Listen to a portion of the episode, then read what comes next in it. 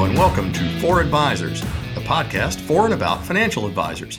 I'm your host, Dave Polis, and today we're going to be discussing what for some advisors is a conversation with themselves that is long overdue. Because rehoming clients can be particularly painful for most advisors for a variety of reasons, it gets put on the back burner time and again. For an expert approach to dealing with this often tough decision and subsequent discussion, today we're welcoming Diane MacPhee, business coach with DMAC Consulting, to the program. Diane is professionally certified business coach working primarily with financial advisors. Ms. MacPhee earned her certified financial planner designation in 1989.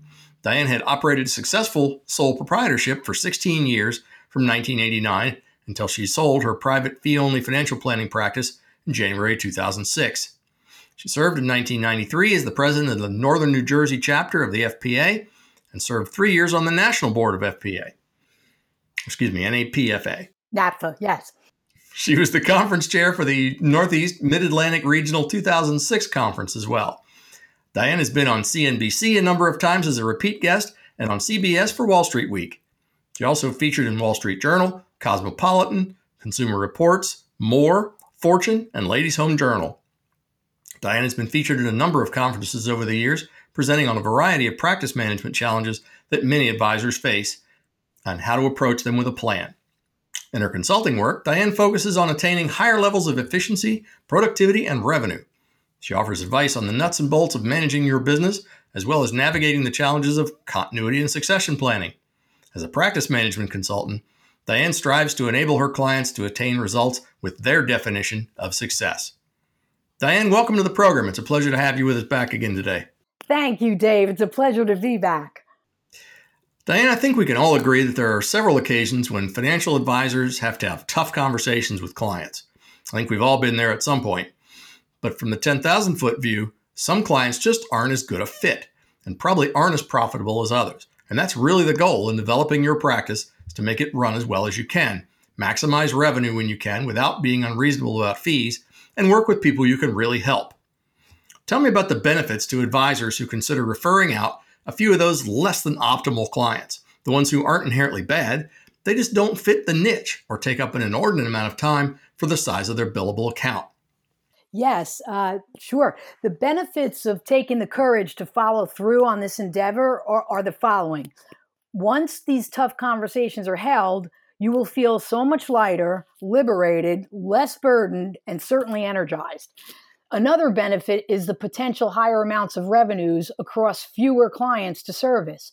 This commonly occurs because you now have the time that was previously getting hijacked by several service needs, and you can now take that time and pay far more attention to your ideal clients. Doing so results in more investable opportunities over time, not guaranteed, but very possible. Uh, it also unleashes significant staff capacity previously expended on these folks thereby providing you the opportunity to delegate more to your staff. This sets you up to focus on business development and growth. Targeting ideal clients becomes much more clearer for the entire firm once the client roster is scaled down, keeping those clients who support the firm. And with this knowledge, the team and the owner can create a specific marketing plan to follow in a disciplined manner.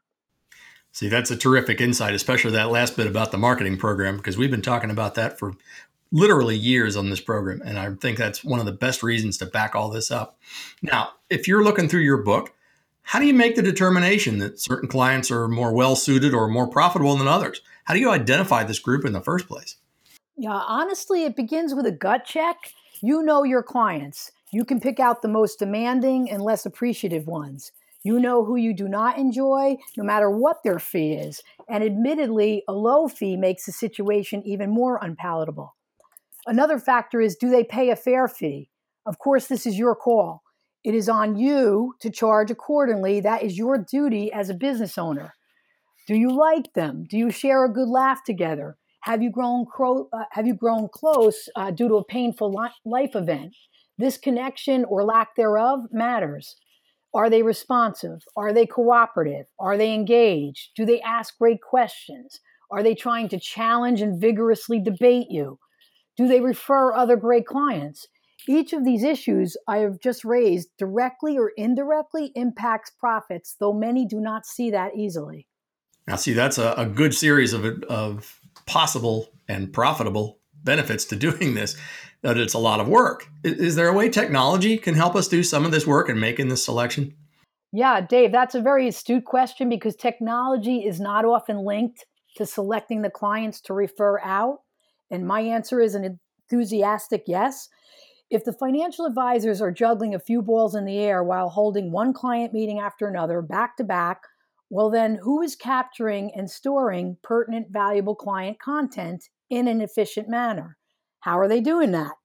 The CRM is a treasure trove of excellent business development information if it is populated often and carefully. Of course, it would also inform the decision on who might be the best to refer out uh, by checking the historical notes and the activity on the account. Support staff and operations folks, they get buried themselves in an avalanche of client related service requests. Many are on unanticipated requests. So I contend that deliberate, strategic, and proactive use of your technology positions you to anticipate client needs versus being reactive to them.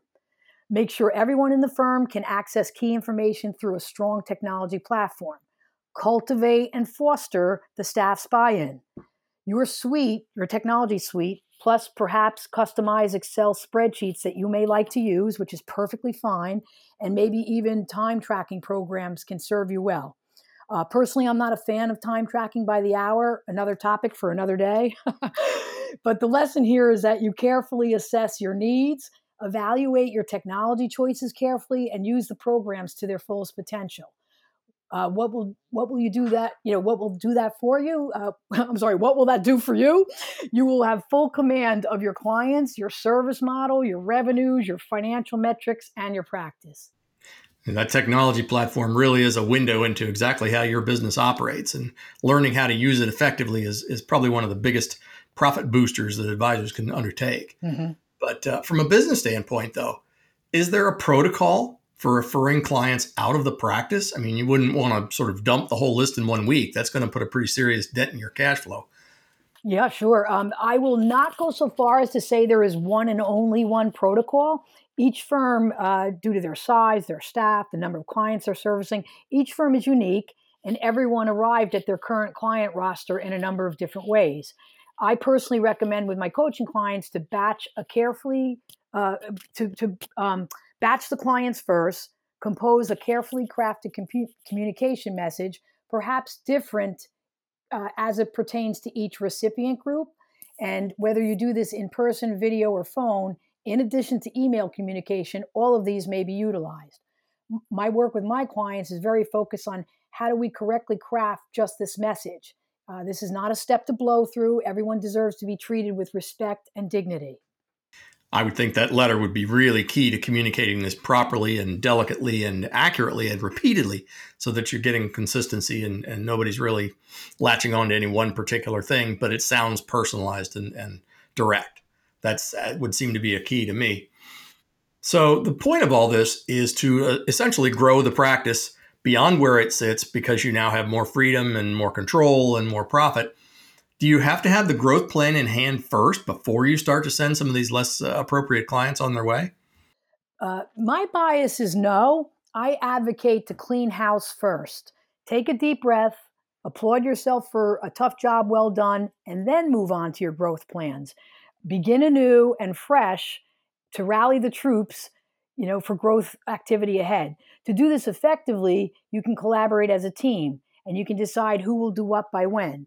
And, and you state that broader goal and then you ensure complete clarity with the team. You drill down to specific action steps supporting the overall vision, creating quarterly targets in terms of client termination, and then new client numbers is a great way to go. So you sort of want to stage it and keep a good handle on your data so that the trough doesn't happen all at once, but neither does the growth layer over the top of it directly. Mm-hmm. It's a mm-hmm. it's a good plan to sort of meter all that out.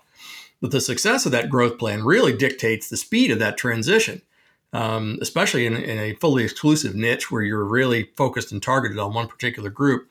The faster your growth plan replaces or adds new clients, the more rapidly you can transition out the less appropriate ones. Isn't that true? Yes, that that is true. Um, every every firm operates differently. Uh, I, I will repeat myself and recommend that you clean house first because I feel emotionally it frees you up and it liberates you to pursue new levels of growth.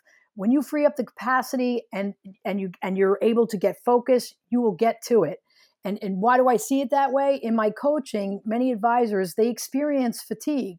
Um, how excited are you going to be growing your firm with even more bodies if you are overwhelmed with servicing a number of less than ideal clients?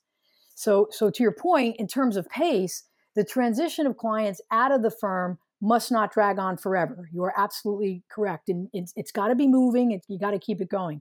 Um, I have an unusual yet helpful anecdotal example from one of my coaching clients. For years, she operated on an hourly and or project basis platform. A very respected veteran, over 20 years in the profession, she faced the daunting task of slimming down a loosely constructed client list of, are you ready for this? 700 people. Wow. Yeah. Now she has a staff, but still, and this is, you know, fee only firm. Some engaged her over five to eight years ago. So we wanted everyone who was not going to sign on to the new service of ongoing financial planning and to be billed quarterly, we wanted those to be referred to other local advisors. She was no longer going to continue business as usual on an hourly or project basis. So we batched the emails and letters in appropriate sets, and then we kicked it off. And, and many of these folks have been missing in action for years. So the long and short of it was that 700 people was whittled down to 400 people, and ultimately to our ideal list today of 150 ongoing clients. And, and all the others were amicably terminated. Um, and, and did it require patience and persistence? You bet. You, you must hang in there and see it to the end. Yet, taking this step will bring you joy and return zest back to your practice. Now, we've talked about some of the business mechanical things uh, to doing this, but you've also touched on a number of emotional triggers as well. These are tough conversations to have for the advisor. You said they were draining. Is there anything you can do to mentally prepare or, or intellectually prepare for this kind of transition? Yeah, uh, that's an excellent question, Dave. It, it's essential to prepare mentally as well as physically. The emotional toll it takes to execute this very dreaded component of your practice is often overlooked. It can sap your reserves. Um, that is why one must ensure that they're getting enough sleep and they're eating well. Any irritation seeping into the conversations is not good. Uh, we don't want any advisor to stuff or deny the stress as it builds up. So, on the opposite to that, you, you try to develop the habit of regular deep breathing. Um, I, I, get kidded about this because I used to roll my eyes when people would suggest, you know, Diane, try deep breathing. But but seriously, four slow breaths in, four, and you hold it, and then four slow out in the middle of a of a very stressful day. It's very calming. And and though it sounds trivial, I, I promise you it works. It can clear your head. But but after enough sleep, good eating, and deep breathing, you're ready to focus on execution. You, you write your script down and then you practice it. Never let it be the first time you deliver this difficult message live to the client. You must practice out loud by yourself, you know, in privacy in your office, in your car, wherever, and, and you will be glad you did. Uh, uh, preparation is always the key to a good delivery of almost anything, including something like this. Um, we mentioned that this is for growth and that you're going to be keeping a number of these clients, but a number of them are leaving. Should you have a list of advisors uh, of other firms that you're recommending for each client based on their needs and asset size? Should advisors be in touch with those firms let them know their new clients coming their way? I mean, what a Christmas present for other advisors, really. Yes, uh, yeah. To answer to both of those questions, yes and yes. Um, I've been coaching for years, preaching on this one singular point: do your homework, do the legwork and research other advisors. And of course, not only because of COVID nineteen, but we have a virtual world anyway. They they not they they need not be uh, local advisors. Uh, that's that's the judgment call of the advisor. But you want to narrow down individuals to a short list of two or three financial advisors that you really like, you really respect. Um, most advisors they stop here and they just hand out the names. No, no, no. Contact them and interview them, vet them. That is the least you can do for your clients. Uh, discuss with the advisors fully your intentions and be very clear that you want your clients to be treated very well and with the utmost care. And to your point, Dave, it is a Christmas present. So they should be, uh, you know, making sure that they do take very good care of these people coming their way. And then the two of you agree together that you can begin to send your clients over. So they should be happy to talk to you about something like this, I would think. Oh, and definitely. Suddenly the competition is no longer the competition. They're now your friend. yes. And oddly enough, Dave, sometimes out of uh, gratitude, whatever, they're going to refer a client that they know is your ideal client just out of gratitude. So it's a great. Isn't that wonderful how that works? Yeah. Now, in in doing that, I noticed you mentioned a lot of people just set up the three names that really could have been picked out of any directory and handed over. They could have done that work themselves. But to go that extra step, do you think you should set up the introductions uh, to the new firm as a way of easing the transition? Um, I, am probably a contrarian on this one, but actually, I am not a fan of that technique. Uh, when, when it's referral opportunities to acquire clients, then yes, of course, I think that a warm introduction from one to the other uh, is certainly appropriate. Yet, if you are letting go of the client, I believe it is best that you do not insert yourself into the new advisor conversation in any way. Let your client have the power to, to direct this process for themselves. Give them that autonomy. If they are unhappy with one of your recommendations, they can move on to the other names you provided to them. You can also express that it's acceptable to you if they need to circle back with you briefly, if you know uh, to do so. No problem. Go ahead if you need my input, but always be sure to emphasize that they will be in good hands. You did you conducted due diligence, and you can only do that authentically if you did in fact vet the advisors very thoroughly yourself. So you really take the pressure off them, both time wise and and sort of ownership wise, if you let them approach this at their own pace and and do what they need to do. Um, now, have you had clients who've successfully made this transition? And if so, how long did theirs take to complete? Oh my gosh, Dave. Do, do, we have a few hours? In 12 years of coaching dozens of firms, I have always brought up this topic of, do, you know, do we need to look at your client list? Um, so, so I'm going to offer a composite answer. Um, a fair timeline, depending on your unique work schedule, is to handle communicating perhaps somewhere between five to 10 terminations per week. Typically, most firms do not have huge numbers, uh, such as the firm I mentioned earlier. That is very much an exception, uh, you know, to have such a big number. Many firms may be looking at anywhere from 10 to 30 clients. Whatever your number ultimately ends up as, be sure to pace yourself so you remain courteous and professional as you deliver this very delicate message. Uh, anecdotally, the lesson to be learned is to, of course, keep your cool, build up your energy reserves, do it with respect and courtesy, hold true to your position, do not backslide and fold. Oversee the referral process from behind the scenes. Don't insert yourself into the conversation, but it wouldn't hurt to talk to the advisor. Um, check in with the new financial advisor after a few weeks. Do all of this, and you'll be way ahead of the curve. Sounds like laying out the groundwork for a military attack. But uh, I, I, appreciate the severity and the seriousness of all this based on, on listening to that. It really sounds like you have to do your homework and be prepared. That's a great story. We're up on a break. When we come back, we'll learn about how to control that conversation for the best results and hear some great examples of how to get through some of these tough calls. We'll be right back. Are you an RIA or financial advisor looking to grow and scale your practice, but feel like you could use some help? Feel like there are lots of growth options out there, but don't have time to research them and don't want to make an expensive mistake? Want to spend more time helping clients instead of time consuming investment research, compliance checks, or transactional work? If you answered yes to any of these, Pinnacle Advisor Solutions has the answers you need with a range of outsource options and financial planning support, Pinnacle has a solution that fits your needs, budget, and circumstances to help you scale up, grow your practice, or put a succession plan in place. For more information or to set up an appointment, call 201 919 4838. And we're back with Diane MacPhee, right sizing your practice to evolve into a specific niche. Diane, what's the most difficult part of this transition of clients to evolve into a specific niche? What do advisors struggle with the most out of all this? Uh, undoubtedly, it's the knot in the stomach syndrome. Many of the clients that are appropriate to refer out are those same clients who helped get your practice launched when you were that hungry financial advisor willing to take anyone on. Um, these legacy clients, they, they have a loyalty element uh, that makes it so hard to look them in the eye and deliver this message. In this COVID 19 era where so few in person meetings are being held, it becomes even harder, uh, video or not. It, it's very, very tough. That, that's probably the biggest struggle is the dread attached to uh, executing on this.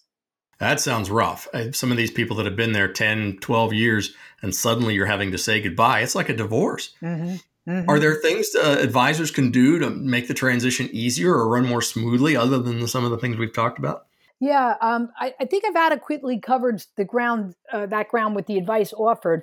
Um, follow all all of what I have been recommending, and I believe you will have done a, as good a job as any in this painful area. I, I will add one um, aspect to it. The the mental and physical uh, shape that you're in that we mentioned earlier it will take an emotional toll on you to do this repeatedly to get through your full list of people. So try to make sure that you realize that you know uh, you you made this decision for a good reason. You are not doing anything wrong. I, I, I wouldn't want people to suffer very bad guilt. Sometimes people get very upset with the anger and disappointment that they're hearing from their clients. And of course, that's not pleasant. So, so you want to prepare yourself for that, but don't take it in too deeply. So that's really probably one of the most challenging parts of all this. How do you coach them through that that sort of tough spot that they're in? Yeah, yeah. Hands down, most most repeated quote, Diane, I could just throw up. if I had a dollar for every time I heard that. Um, moving on from that is a natural question the next thing they ask themselves, which they struggle with, is should I really give up this revenue? And, and I know it's a lot of small clients for not much money, but many of them really do not cause me a lot of work. So why should I give them away? And, and I have to say that um, people are just, uh, they'll feel guilty. And, you know, uh, is there an easier way I could do this? Should I do this at all? All of that goes on. So when you approach this, don't do it in a rush. Think, you know, again, look at the client list and just picture you having the conversations with those individuals. And again strengthen the whole situation by picking very very good advisors to refer to. Yeah i think again doing your homework and, and you've stressed this over and over is really the key the preparation. And, and that's mental as well um, what specific advice do you usually coach them through that tough spot other than preparation? Is there some other mental imagery that you can give people that they can sort of rely on I, I'll ask them to picture the actual appointment. I'll ask them to, you know, um, I, I, I'm not a fan of role play myself, and I'm sure my clients aren't either. It's one of those other things that people roll their eyes at. So I always, you know, prepare them by saying, "Look, we're not going to role play, but let's let's go through this. T- tell me about the client. Give me their background. Tell me who they are, and then let's let's do uh, a little bit of what would you say to them and what do you expect them to react? You know how, how do you expect them to react? And let's walk through your response to each of those. And um, you know i've already coached them on the emotional fatigue and, and them dreading it and everything else. So after this just comes the uh, ability to picture the appointment picture the people in front of them because everybody is different. They, they have different ways they react the client uh, be prepared for those reactions. And then the way i really uh, Dave, that I think helps as a coach is to boost up their spirits by saying, listen, once you have this behind you, you can get very, very excited about the growth that's possible once we turn this corner. And, and I will applaud you on your courage to do this. Many advisors, they just don't do it. They'll just go year after year, just you know, suffering through too much service work for too little revenue. So I applaud my one, uh, clients that are willing to take this uh, courageous step, and then I get them excited about what's possible. So really, it's tear down, prepare, execute, and celebrate. Ooh, that's good, Dave. I like that. very good. very, very spot on. Now, uh, we've talked a little bit about how long this takes, but I'm curious if you've got 80 clients and you're still having to service, say, 70, 70 of those or so, with maybe 10% of your book being referred out, what are we looking at in terms of a time commitment to really do that with all this preparation? Yes, uh, great, great question. Um, I, I would think that you know if you have 80 clients and 10% out, you're talking about eight people. So uh, let's say there's 10 people to refer out. I would say somewhere between two to four weeks, depending on how emotionally ready you're able to do this, and also how busy is your normal work week. Um, we've been hearing a lot lately about surge uh, you know, surge appointments, nine, 10 in a week, which is completely fine. Um, though I think that some folks are not as prepared. Um, if they're thinking meeting prep will only be 15 minutes per meeting and follow ups are only 15 to 20 minutes, I don't think that's realistic. I think sometimes meeting prep and follow up takes a lot more. So when you're going to do something like this, you have to look at your current week of how many clients do you have what's the nature of those clients are they easy clients or are they complex and oh, by the way, does your staff need you to be available for meeting prep and follow up? You know, you just don't dump that on them, and they're not going to get it done in 15 minutes. Now, it, it occurs to me that since I've been known to procrastinate on occasion, especially for difficult tasks, um, and also sidestep occasionally. Is there a way that you can do this without doing the face to face part of it, especially now with COVID, although it's face to face on a screen? It, will an email suffice? Will a letter suffice? Can you get away with that kind of stuff? Yeah, yeah. Let me go into that, but I'm I'm so tempted to share something with you. So I sent a belated birthday card to a client, and the cover of the card said, um, "I I crastinate really well." And you open it up, and it says, "I've become a pro." I'm like, "Oh, I love this card." It was a belated birthday card. I'm like, "I love this card," so I couldn't. I just had to pop that in there. Um, but in terms of uh, uh, alternative means of communication, in order for the most effective for it to be the most effective and appropriate delivery i'm going to say that first it should definitely be in person if if possible uh, though not likely in in covid times. Um, second would be video third would be phone uh, fourth would be email with a follow-up phone call. I'm, I'm, not, I'm not crazy about just an email. I, I think that's a little cold and then, uh, last resort, if there's been no response to your voicemail or email from the client to try to even have a conversation, then I would send a hard copy letter as a last resort that you know this is happening and it, it's going to be effective on a on a certain date. I've I've had that um, with a number of my clients over 12 years of coaching. We've actually sent out the letter, some some certified, saying you know we, we just want to make you aware that on October 30th your account will be delinked and you will be a retail account. So, so uh, that's the last resort. You wouldn't want that to be the case. And the only other thing I want to mention is whether you're doing this, uh, in, in some cases, people are having in person, but that's a minority of, of advisors. But if, whether it's in person, video, or phone, make sure that you allow enough time. Don't think you're going to do this in 10 minutes or 15 minutes. You might be finished in 10 or 15 minutes, but don't do that where you have to rush off to another meeting and you're stressed. Yeah, the outcomes are not going to be there if you cut corners on this one.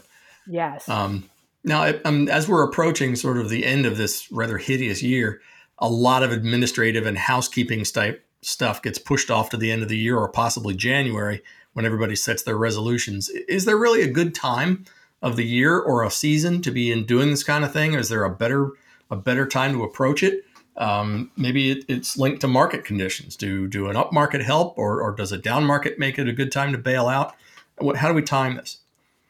Yeah, um, in terms of seasonal, my answer would be no season is more suitable than another. Um, I will say that, you know, January New Year resolution and after taxes and September back to school mentality, all of that is a very rich seasonal period for uh, new people reaching out to a financial advisor. But this is a very opposite situation.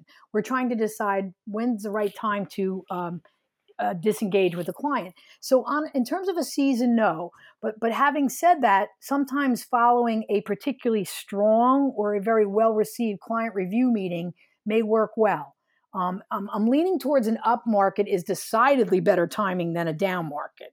Absolutely, because they may get uh, discontented and resentful of you and say, "Oh, sure, dump me in a down market when my money's less." And you leave me in the out in the cold. So so you, a down market is not ideal, and though none of us can be market timers, uh, we do try to figure out mm, okay if this is going to be if we're in a down market already, or if it's going to be we think one's around the corner. You, you it's hard eh, that that one you can't really time. If you know you're in an up market and and you know that you want to do this, I'm one of those rip the band-aid off and just do it, especially if there's 10 people over two to four weeks just do it because once you turn the corner, you're going to feel so much better. Um, the other thing too is that many many say that clients resent their fee increase shortly before a down market because though no one saw a down market coming, some clients are very skeptical and they believe the, that the financial advisor with their crystal ball knew that it was going to be a down market and therefore locked in a higher fee. That is a very ugly conversation. So, so again, you have to be sensitive to this sort of thing, and you have to be sensitive to the personality of the client. Well, yeah, watching that uh, unfortunate uh, coincidence come around the corner at you can be a little scary when uh, yes. you've just gotten a higher fee and suddenly the market dumps and they owe you both. Not a good time to be discontinuing. No. It looks a little avaricious, especially if you're sending it in a down market going, well, he's not making enough money off me anymore. I guess he doesn't need me. That's, mm-hmm. you don't want to engender mm-hmm. that kind of. No, it's awful. Clients. You don't want to send the new guy that kind of client either. You think. Mm-hmm. Mm-hmm. Um, we're almost out of time for today. Is is there one thing you'd like our listeners to take away from today's discussion? Something, a little nugget they can apply right now in their practice today to make this happen? Yes. Um, thank you for asking that, Dave. I would uh, say my best advice here is step away from the daily work and go big picture. Scrutinize your client list and ask yourself if you would take them on today as a client. Be discerning in evaluating who is a great client, who is a marginal client. And by marginal, I mean, could they be upgraded to becoming a great client or should they be referred out? And then finally, who is a weak client meaning you don't you know you, you don't enjoy them you don't enjoy them their fee might be low that might be both so therefore they are definitely a candidate for referring out so you want to determine what criteria are you going to apply to categorize them as a great marginal or weak client and that's your call um, once you do that necessary segmentation work you're ready to take the courageous steps that we discussed today and execute your plan and, and in so doing, I, I wish all of you uh, strength of conviction. I encourage you to build up your self care so that you have your emotional reserves in place and then just do it. You can do this, and I applaud your courage. Wow. Terrific advice. Diane, thank you so much for joining us today. And as always, a, a, terrific job. And I'm sure our listeners have an awful lot to think about coming back to them, back to the office this afternoon. I hope you come back and visit us again real soon. Uh, thank you very much. Thank you, Dave. We've been speaking with Diane MacPhee of DMAC Consulting about how we have difficult conversations successfully with clients. If you have any questions about how to hold and navigate difficult client conversations or anything else you've heard on this program, just drop us a line at 4advisors at pinnacleadvisory.com and we'll get you some answers as quickly as we can. You've been listening to For Advisors, the podcast for and about financial advisors. I'm your host, Dave Polis. Until next time, thanks for listening. You're listening to For Advisors, the podcast for and about financial advisors. This program is for educational purposes only, and the opinions expressed here by guests do not necessarily fully or accurately reflect the legal intent or nature of Pinnacle Advisor Solutions, Pinnacle Advisory Group, or its senior management. This program is not intended to give legal, investment, or financial planning advice, and opinions and statements made in this podcast should not be relied on as such.